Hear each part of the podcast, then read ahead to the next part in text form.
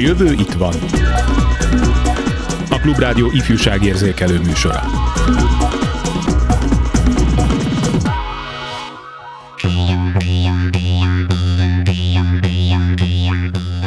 Családi háttértől, születési helytől és egyéb körülményektől függetlenül minden gyerek jó iskolában tanulhat a legkisebb falutól a legnagyobb városig. Foglalható össze a finn oktatási csoda lényege egyetlen mondatban, de milyen a jó iskola, milyen a jó pedagógus, milyen a jó módszertan, igyekszünk válaszokat adni.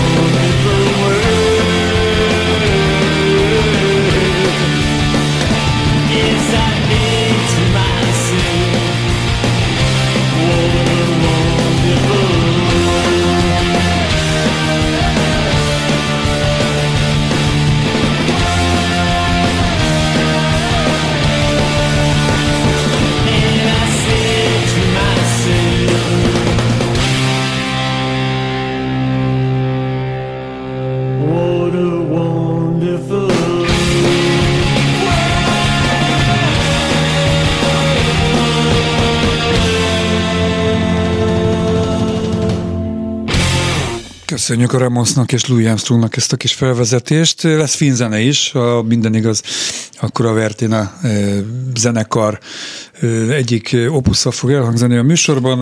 A stúdióban köszöntöm Vukovári Panna, magyar tanár, műfordítót. Mit lehet még hozzátenni a titulusaithoz? Ez a kettő biztos. Ez a kettő biztos és elég is most per pillanat, tehát azt gondolom, hogy itt a legfontosabb, én pedagógusnak tartom magam elsősorban, és műfordítóként hát kerültem kapcsolatba a finnekkel, úgyhogy most szerintem részben ezért is vagyok itt. Hívhatnak bennünket, és kérdezhetik Pannát is a 2406953-as vagy a 2407953-as telefonszám tárcsázása után, illetve küldhetnek SMS-t a 30 30 30 953-as számra mikor és miért kezdtél a finn nyelvet tanulni? Gondolom, hogy nem előbb jött a felkérés, és utána gyorsan megtanultál finnül, hogy lefordítsd eh, Tove Jansson eh, muminköteteit.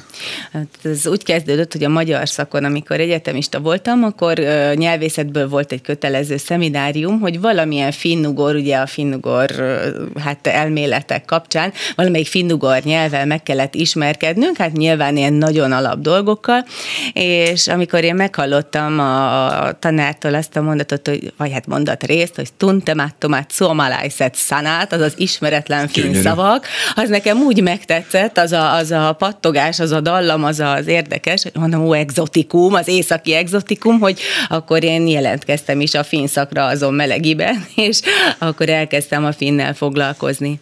Én mindössze három szót tudok, ez a üxi, kaxi, kolme, azt hiszem ez az egy, kettő, három. Igen. Nem, még tudok egy csúnya szót, gangsta Zolita hallottam, ezt most nem idézem, mert hát ha valaki tud finnül, ő meg jellemzően ilyeneket tud mondogatni, de hogy akkoriban, amikor te finn szakra jártál és elvégezted, még nem volt ilyen vehemens finnugor ellenesség, hogy már úgy értve, hogy nyelvészeti szempontból, hogy nekünk nincs közünk hozzájuk, meg elavult nézetek, meg rovásírás, meg rovásolvasás, meg nem tudom, hogy mit lehet még ehhez hozzátenni, de hogy azért próbálják egyesek megkérdőjelezni ezt a nyelvrokonságot.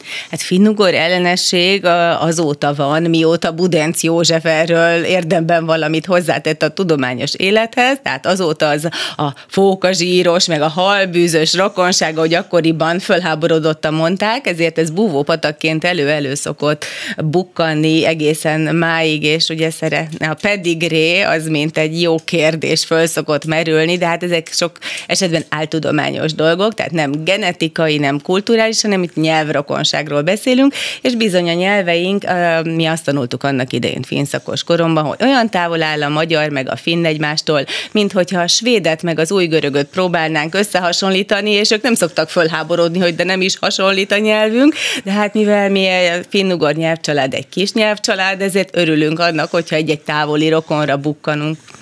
Az egy városi legenda, amit én is hallottam egy barátomtól, de egy rádióműsorban hallottam egy kollégám barátjától is, hogy, hogy Párizsban ültek egy kávézóban, beszélgettek, szomszéd azt tartta, hogy idősebb úr szemüvegben odajött, hogy ne haragudjunk, ne haragudjanak, árulják-e nekem, hogy most nyelvész professzor vagyok itt a, a Szorbonon, hogy most finnül vagy magyarul beszéltek? Tehát van ilyen hasonlóság, vagy teljesen más? Hát ilyen hasonlóság nem létezik, viszont a dallamvilágát tekintve hasonló a két nyelv, csak a finnben nincsen olyan kérdőhangsúly, mint amit a magyarok használnak. Egy ko kis kérdőszócskát tesznek a kérdés után, hogyha nem kérdőnévmással kérdeznek, de abszolút olyan, mint hogyha mindig kijelentőben beszélnének, ezért higgadtabbnak tűnik. És tényleg lassabbak? De jártál Finnországban? Tényleg Jártam Finnországban. Én azt gondolom, hogy na hát ilyen, ilyen sztereotípiákat azért ne, nem erősítenék meg róluk. Szerencsére ott is sokszínű mindenki. És így egyszer mennek a gyerekek iskolába télen, nyáron meg ki tudja, de hogy nagyon sportos nemzeten itt lehet tudni. De nálunk ebből a mindennapos testnevelés van, meg papíron. Hát mindenképpen a, a, a sportnak náluk egy olyan egészen más jellegű gyökereződése van, mint nálunk, tehát nem, nem a versenysport az elsődleges, hanem a, a tömegsport. Tehát ez annyira természetes a része az életüknek már régóta, hiszen gondoljunk csak a, a síelésre, meg a, hogy a természeti viszony... És itt a, a, azt gondolom, hogy a természeti viszonyokkal összefügg az ő hozzáállás hozzáállásuk ahhoz, hogy hogyan lehet a természettel kooperálni, és bizony a testmozgás ez ezzel szorosan összefügg. És, és nem a kompetitív, nyilván abban is jó, hiszen aztán ez alakul, de úgy az általános hozzáállásban a sport ez egy ilyen természetes része az életnek. Nincs annyi aranyuk, mint nekünk olimpián, VB-n, ebben egészségesebbek testileg és szellemileg, lelkileg is. Hát ez, ez mind általánosítás, én tudom, de azért vannak bizonyos mérőszámok. Gondolom mondjuk egy nemzet egészségi állapotát illetően biztos egybe lehet vetni két csoportot. Ez igaz, bár az északi depressziót, amit szintén azért hozzá tudunk tenni, meg sok minden, mert a mentális betegségek azt gondolom, amik sokszor a korunkból, meg nem tudom, az életkorunkból, hanem abból a korból, amiből élünk, amiben élünk, csak be, be szűrődnek minden társadalomban. Hát minden tehát normális ember lehet... depressziós egy kicsit, egy körbenéz. Pláne, hogyha fél évig sötét van, hát azért az egy... Igen, de segítenek a metal zenekarok, hogy a rage kontrollban. Hogy sikerült ezt az oktatási csodaként emlegetett reformot végrehajtani? Nem is tudom pontosan, hogy mikortól, de egy olyan néhány évtizedre mindenképpen visszatekint ez, most utána néztem, de nem akarok hülyeséget mondani így fejből. Majd megkeresem a jegyzeteimből, de hogy gyakorlatilag a világ a csodájára járt annak, ahogy ők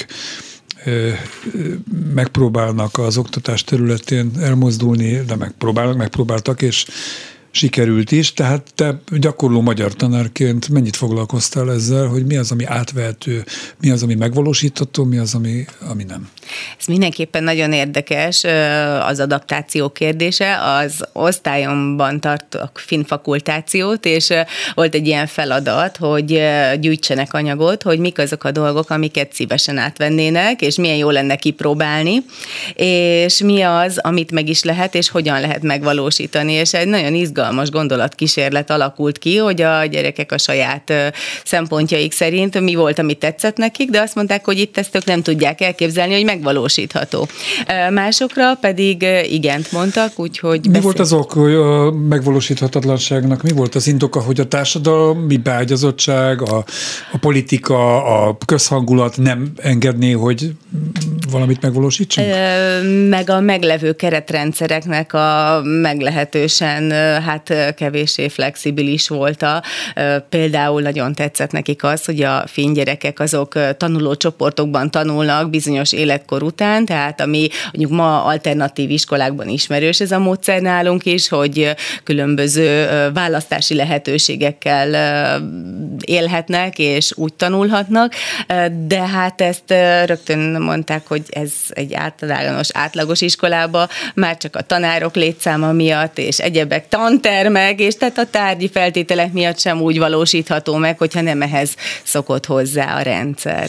De azért egy alapítványi iskolában tanítasz, ha jól tudom. Ez így van. Tehát több teret kaptok a érdekes rendhagyó alternatív módszereknek? Igen, meg is állapították, hogy ja, ez nálunk is így van, amikor nézték a finn iskolát, tehát sok minden szerencsére azért működtethető, és jól működik az a tapasztalatom ezekből a elemekből, amiktől a finn oktatási rendszert finn csodának nevezték egyébként. Ez a 2000-es években robbant be, amikor a PISA teszteken olyan kimagasló eredményeket értek el, de hát minden, mint mindennek, ami sikerednek volt egy hosszabb előzménye, tehát ott azért a 80-as évektől az oktatást azt nagyon komolyan megalapozták, hogy ilyen eredmények szülessenek, de hát ez egy hosszabb történet, és hát mindennek, mint mindennek van egy hullámhegy, meg egy hullámvölgy szakasza is, hát a manapság szokott a visszacsapás tapasztalható lenni, hogy, hogy hol vannak azok a pontok, ahol bele kell avatkozni a rendszerbe, hogy működjön ez a magas színvonal. Mennyire átjárható a finn oktatási modell? Tehát úgy értve, hogy egy finn gyerek akár a 80-as évektől napjainkig ebben a, a oktatási rendszerben szocializálódik, ebben lesz sikeres, és mondjuk úgy alakul az élete, hogy Svédországban, Németországban, de hogy Isten Romániába vagy Magyarországra költözik, itt kap munkát nem lesz borzasztó rossz érzés, hogy jó ég, hova csöppentem, vagy tudja kamatoztatni azokat a készségeket, képességeket, amiket a fincsodának köszönhetően megkapott? Hát ö, olyan érzése biztos lesz, egy kultúrsok, hogy te jó ég, de azt gondolom, hogy a, finn oktatási modellnek az egyik, hát a fő célja és erénye is egyben, hogy, hogy a gyerekeknek egy olyan képességet, egy olyan kompetenciát adnak a kezébe, aminek, amiben ők mentorálják, az iskola rendszer mentorálja a gyereket, hogy saját magát építse föl, tehát egy nagyfokú önállóságra neveli őket,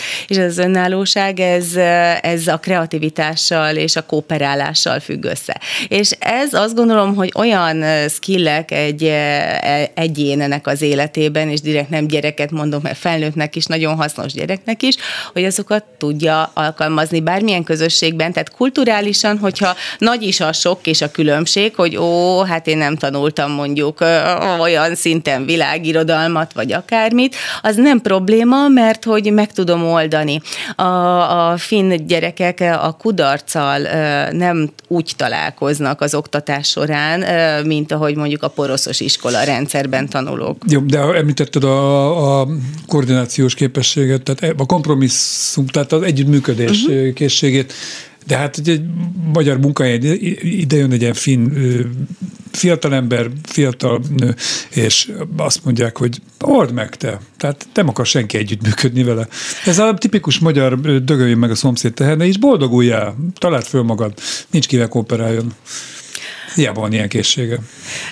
Azt gondolom, hogy az innovatív készségek azért mégiscsak segíteni fognak akkor is. Ráadásul ugye a finn oktatási rendszerben szintén fontos elem az, hogy a, a gyerekek később a munkaerőpiacon nagyon jól megtalálják a helyüket immár felnőttként.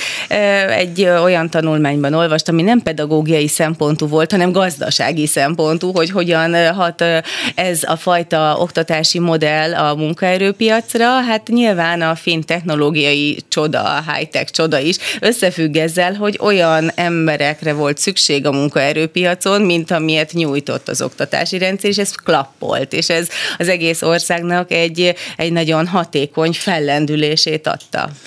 A telefonvonalban Miklósi Katarina Helsinki Egyetem Alexander Intézetének kutatója. Szervusz, jó napot kívánok, megbeszéltük, hogy tegeződünk, te kérted, és én meg örömmel. Igen, jó napot kívánok, és üdvözlöm Pannát is, és minden hallgatót. Köszönöm a meghívást. Annyit kérek, mielőtt bármit az eddigi, eddig elhangzottakhoz hozzászólnál, egy pár mondatot mondjál te is magadról. Mióta élsz Finnországban, Helsinki-ben, milyen munkát végzel? Hát először is elnézést kérek mindenkitől, pláne a két magyar tanártól a stúdióban, mert én már 35 éve kint élek Finnországban, és nem élek magyar nyelvkörnyezetben. Magyarul ez azt jelenti, hogy én finnül álmodok, és finnül gondolkodom, szóval lehet, hogy keresni fogom a, a szavakat. De én itt élek, én politika történész vagyok már egy 28 éve, egyetemi tanár vagyok, és és egyébként én vagyok a megalapító tagja a, az itteni Helsinki Egyetemi Tanári Akadémiának, ami arról szól tulajdonképpen, hogy minden, minden olyan tanár, aki tan, minden olyan egyetemi kutató, aki tanár akar lenni, vagy tanítani akar, azoknak egy évig uh, uh, egyetemi pedagógiát kell tanulniuk. Hmm.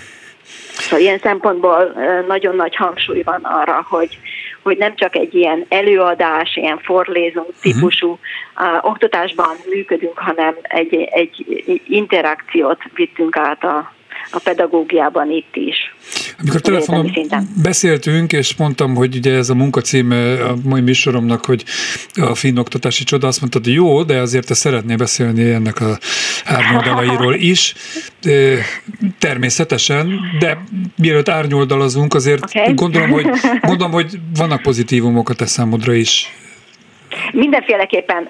Én Pannát csak annyiban szeretném kiegészíteni, hogy az, ami eltérő a magyar oktatási rendszerben, az, az a, a finn tanároknak a minden szinten, de főként az általános iskolában a finn tanárok a társadalmi megbecsülése, képzettsége és nagyon nagy fokú autonómiája, ami azt jelenti, hogy az iskola igazgató nem szólhat bele abba, hogy a tanár mit és hogy tanít. Csak az alaptanterv, vagy alap kerettanterv köti a, a tanárt. Szóval és ez, ez azt jelenti, hogy, hogy olyan magasan képzettek, hogy az, aki kijön a diplomájával az egyetemi rendszerből, abban mindenki megbízik, abban a diplomában. Erről szól az autonómia tulajdonképpen. A másik tulajdonképpen az, hogy, hogy nagyon meg, megugrottuk a, a, a digitalizáció a, a kihívásait. És ez azt jelenti, hogy, hogy a, a finn iskola rendszerben mindenkinek van hozzáérése a, a, a tabletekhez és a, a nem tudom, a, számítógépekhez, mindenféle számítógéphez. Okos eszközökhöz foglaljuk így össze. Okos, Uh, okos telefonok, uh, okos eszközök. problémás, okos, eszköz, okay, okos igen, eszközök, igen, igen. és ez uh, olyan szempontból is uh, fontos, hogy, hogy például azok a, azok a családok, akik mondjuk szerények körülmények között élnek, ami tulajdonképpen marginális ma, ma még Finnországban, ezeknek uh, az államnak kell biztosítani internet összekötetést, ha nincs. Szóval ilyen szempontból az internetes oktatás és a digitalizáció, az okos eszközök ez, ez mindennapos az iskolarendszerben. A finn gyerekek jobban képzettek, rátermettebben kezdik el a felnőtt életüket, mint egy átlag európai iskolarendszerből kijövő tanuló vagy fiatalember, vagy pontosan ugyanolyanok, csak jobbak a, hogy mondjam, a körülmények, a közeg elfogadóbb, toleránsabb, bátorítóbb. Hogy látod? Na, hát én úgy látom, hogy egyrészt Igen és nem. Igen, olyan szempontból, hogy a, a finn rendszer egy nagyon ilyen egalitárius ideológiára született, ami azt jelenti, hogy bárhonnan jössz, bármilyen családi háttérből jössz, akármi lehetsz és ez benne van ebben a, ebben a logikában, a, az iskolarendszer logikájában. És ez azt jelenti, hogy a minden uh, tananyag, uh, tankönyv, a, az iskolai étkeztetés az ingyenes, természetesen alanyi jogon jár. De az egyetemet el lehet végezni úgy, hogy egy, egyetlen egy könyvet sem veszel meg, mert, mert nem kell. Szóval ilyen szempontból ez, ez megad egy nagy előnyt, viszont én azt hiszem, hogy, hogy ez ma már legalábbis a nyugati és főként az északi iskolarendszerekben egy, egy ilyen általános maga az interakció, maga az, az hogy, hogy próbálunk egy ilyen önállóságra nevelést, egy, egy probléma megoldó készséget előállítani, interakciót, élmény alapú oktatás. Ez azt hiszem, hogy ez egy ilyen általános elmélet ma már Nyugat-Európában legalábbis.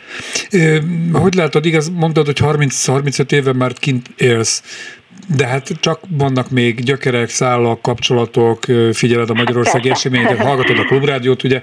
Mi az, ami, mi az, ami a finn oktatási rendszerből adoptálható lenne, ami átvehető, átvehendő lenne, és nem tudom, hogy hallottad, a műsor elején Panna mondta, hogy a diákjai azt játszották, hogy mi az, amit megvalósítanának a saját iskolájukban, és volt néhány olyan pont, amire azt mondták, hogy hát ez, ez itt úgyse valósulhatna meg.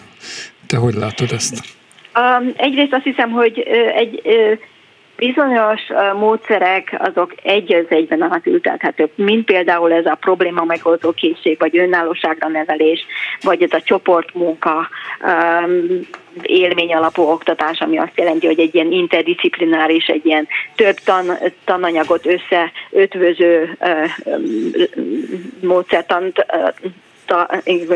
tartalmaz, a projektmunkákat, ilyeneket biztosan át lehetne venni. A másik tulajdonképpen a, a gyerekközpontú oktatás, én azt hiszem, hogy ez a, a magyar iskolarendszer is e, e, erre e, ezt megoldja valamilyen szinten. Magyarul is azt jelenti, hogy a, a tanár az nem elmondja a tutit, hanem megpróbál elősegíteni a, a, a tanulást, vagyis hogy tanulni tanul, tanítanak inkább.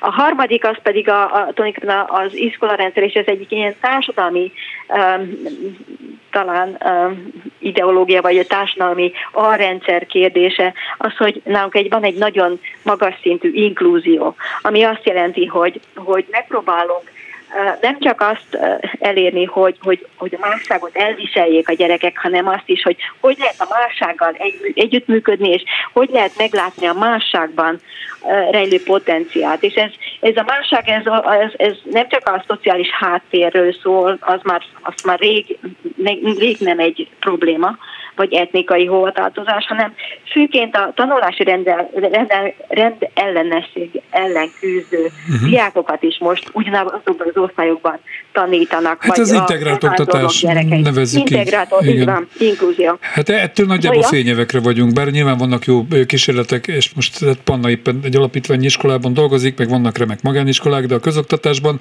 azért világért se szeretnék rosszat mondani egykori kollégáimról. Én például azért hagytam ott a tanítást többek között, nem csak az anyagi megbecsültség hiánya miatt, meg a társadalmi megbecsültség hiánya miatt, ezek nagy szavak, hanem egyszerűen annyi kiégett kollégával kellett megküzdenem nap, mint nap, nem is a gyerekekkel.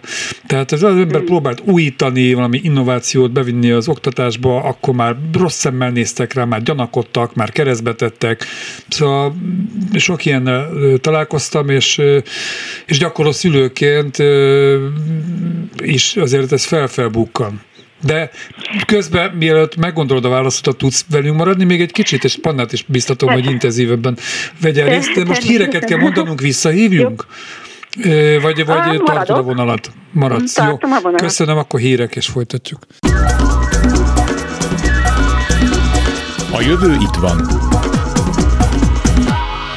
finn oktatási csoda a témánk. A telefonvonalban Helsinki-ből Miklósi Katalin, az ottani egyetem Alexander Intézetének kutatója, egyetemi tanár, a stúdióban Vukovári Panna, magyar tanár és finn műfordító és most egy picit arra kérem Pannát, ugye itt van Katalin, itt vagy. Itt vagyok, itt vagyok, itt vagyok. egy picit, mert nekem úgy reagálgatott, de hogy egy, egy pár mondattal, mint aki 20 évig tanított a, a közoktatásban, mielőtt ebbe a remek alapítványiskolába került volna, tehát van egyfajta rálátása, hogy volt, amikor bólogattál, volt, amikor csóváltad a fejedet. Egy rövid reakciót kérek a Katalin által elmondottakra. Azt gondolom, hogy nagyon fontos, amiről szó volt korábban is, és Katalin mondta, hogy a, hogy a, a, a jó pedagógus, a presztízsel bíró pedagógus, az, az, az, az, mi, minden, tehát az nem olyan, hogy az ember kap egy diplomát, aztán utána be, be, becsöppen az iskolába, hanem nagyon nagy háttérmunkát igényel, és hogy ez a háttér, háttérmunka nincsen meg, akár a felsőoktatásban, akár a lehetőség, sok mindennek a terén, akkor nem várható az, hogy a, a pedagógus az iskolában egy olyan szerepet töltsön be, amilyet be tudna, vagy be lehetne neki tölteni, és nagyon fontos különbség, tehát sokszor görcsös, azt gondolom, hogy a magyar oktatási rendszerben én azt éltem meg, hogy nagyon sokszor a görcsösség dominál, rágörcsöl minden résztvevője nagyjából, tehát a gyomorgörcsel megy a gyerek iskolába, a tanár is, a szülő is rágörcsöl, tehát nagyon sokszor ezek, ezek a nyitottság hiányából fakadnak, sok, mind, sok, sok olyan helyzet van, amit meg lehetne egy más szempontból vizsgálni, és a finn oktatásban ez nagyszerűen működik, hogy a pedagógusnak nem kell a hátán hordani az egész oktatást, hanem, hanem van benne egy ilyen mentorálási irány, és, és egyfajta tanulás szervezést segítő szakemberként is megjelenik. Plusz még ugye, mivel, hogy ezt mondta Katalin is, hogy egy igen magas nívójú képesítést kapnak, a kutatói munkálatok, munkát, tehát a, a kutatásokban, a pedagógiai oktatási vonalon is. Nagyon sokat számít, hogy egy pedagógus hogyan tud bekapcsolódni ebbe, ergo azt gondolom, hogy tényleg ez a, ez a szellemi presztízs, ez sokat jelent, hiszen így tud a másik eleme, ugye, hogy jó legyen egy oktatás színvonala, az, hogy milyen módszerekkel dolgozik egy pedagógus, és minél színesebb, sokrétűbb lehetőség nyílik, annál inkább magas nívót tud a gyerekekből is kihozni, és ugye ez a harmadik, hogy a gyerekekhez illeszkedő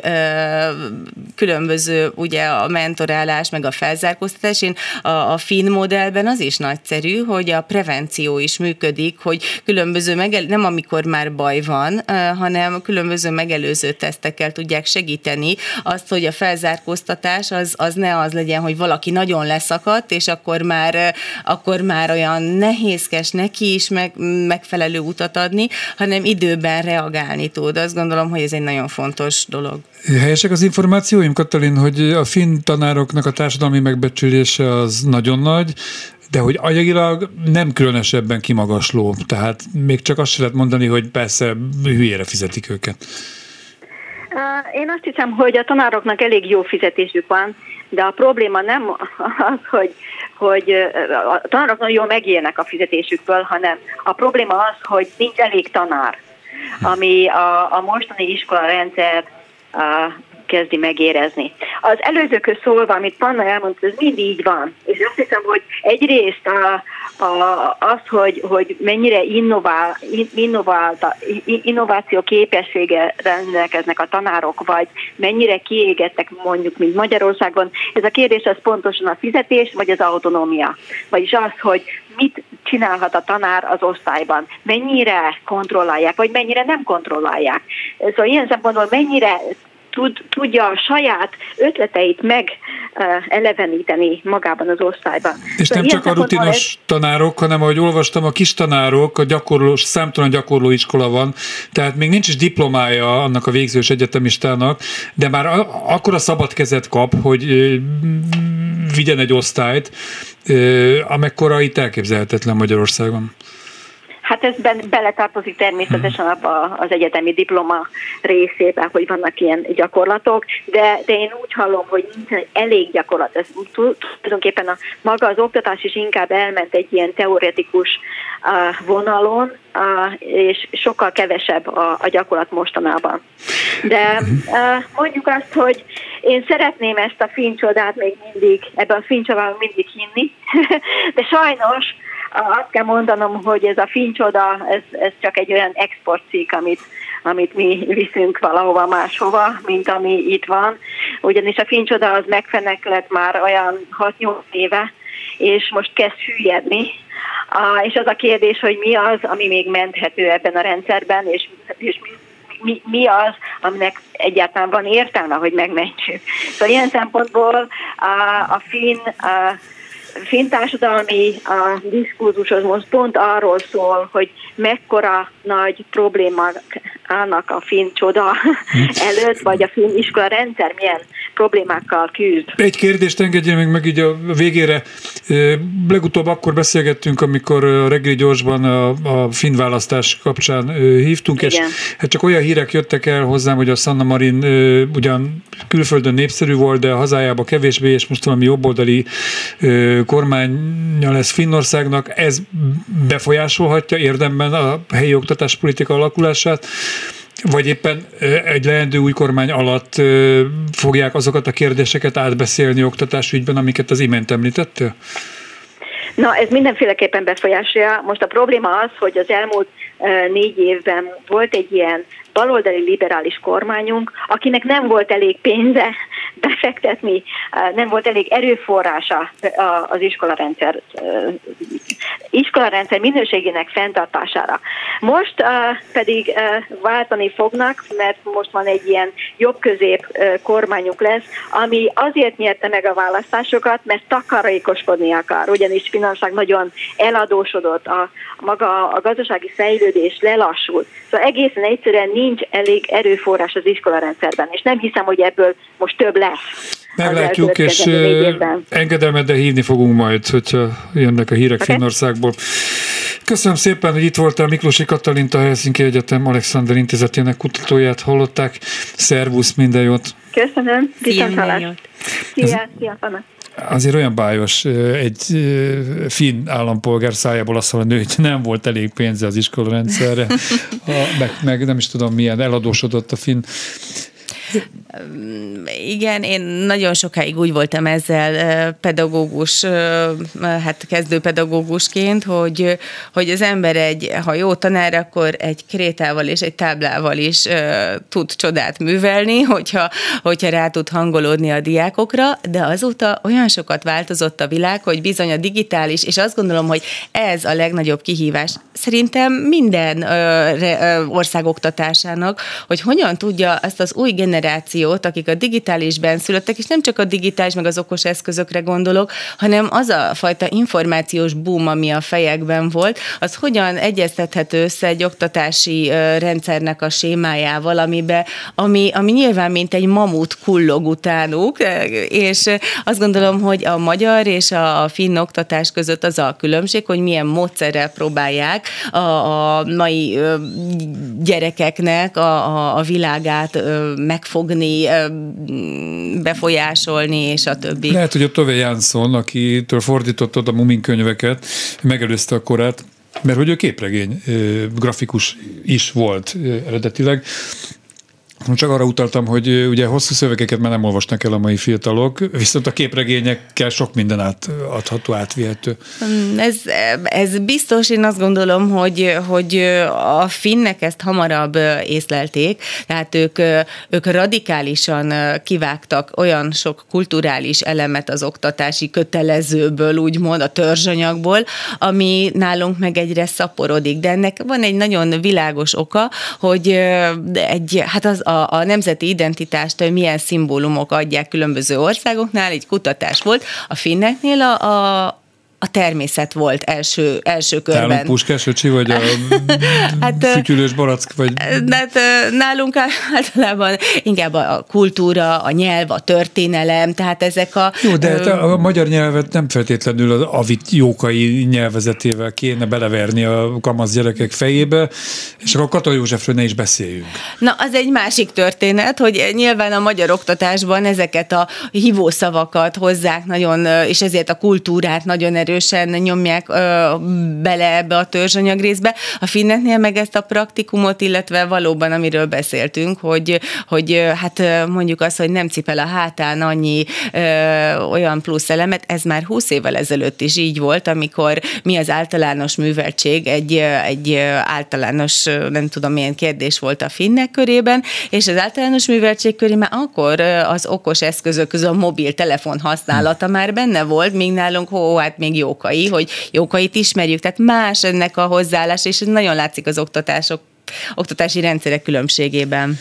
Te beszéltél a teljesítménykényszerről, tehát hogy ez mennyire görcsösé teszi a diákot, a tanárt, konkrétan a nagylányom, aki azóta már orvos, hál' Istennek, tehát egy jó középiskolában érettségizett, de ott például, annak az iskolának az iskola pszichológusával beszélgettem riporterként, és ő azt mondta, hogy legalább 40% a diákoknak drogfüggő, abban az értelemben, hogy a szorongás, az idegesség, hogy ha csak négyest kap, már kinézik, mert az egy versenyistáló volt, és ezért reggel már beveszi a kis nyugtatót, meg a, hogy el tudjon lazulni, azért ez borzasztó. Hát ez, ez tényleg nem egészséges, tehát ez biztos, hogy fejlődés lélektanilag nem ez a cél egy De iskolában. Nincs ilyen? Tehát ott is van, ott csak van, hát elfelejtettem kérdezni, ezt akartam kérdezni.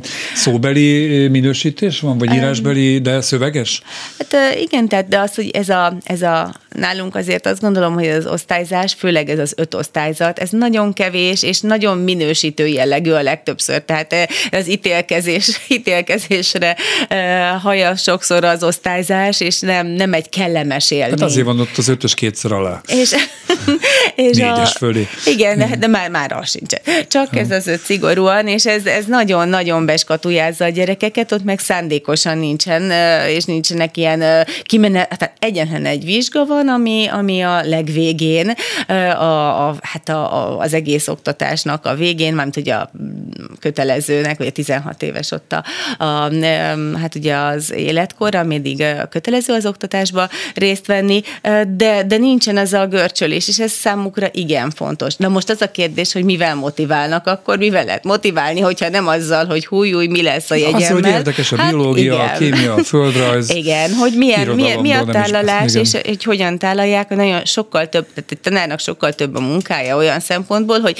nem odaáll és frontálisan mesél arról a tudásról, amit a gyerek sok minden helyről össze tudna szedni, hanem segíti azt irányítani, koordinálni csoportosan, és ez egy izgalmas feladat, tehát ez, ez motiválólag hat a gyerekekre, hogy együtt valamit összeszedtünk, és ez jó. Találtam készülve a, erről a beszélgetésre egy remek cikket, amelyik 10 pontban foglalta össze a finn ö, oktatási csodát. Szeretném, hogyha így nagyjából a hátrövő 10 percben, 9-10 percben végigmennénk ezen, és hogy itt nálunk mi van, és hát akár a ti iskolátokban. Ez izgalmas lesz. Az első, nincsenek standardizáló egységes tesztek. Erről már beszéltünk is. Igen. Talán. Hát ez... Nálatok sincsenek az alapítványiban? Hát nálunk is a tanárunknak nagy szabadsága van, de hát nyilván meg hozzá kell azért a kimeneti mérésekhez, mint a felvételi és a többi, vagy érettségi, tehát ezekhez mindig nekünk is igazodnunk kell, tehát ezt sajnos ezt nem lehet megúszni. Tanári minősítés helyett magasabb szintű tanárképzés. Hát itt arról szó volt, hogy a tanárképzésnek kimagasló fontossága van, ami nálunk nem mondható el.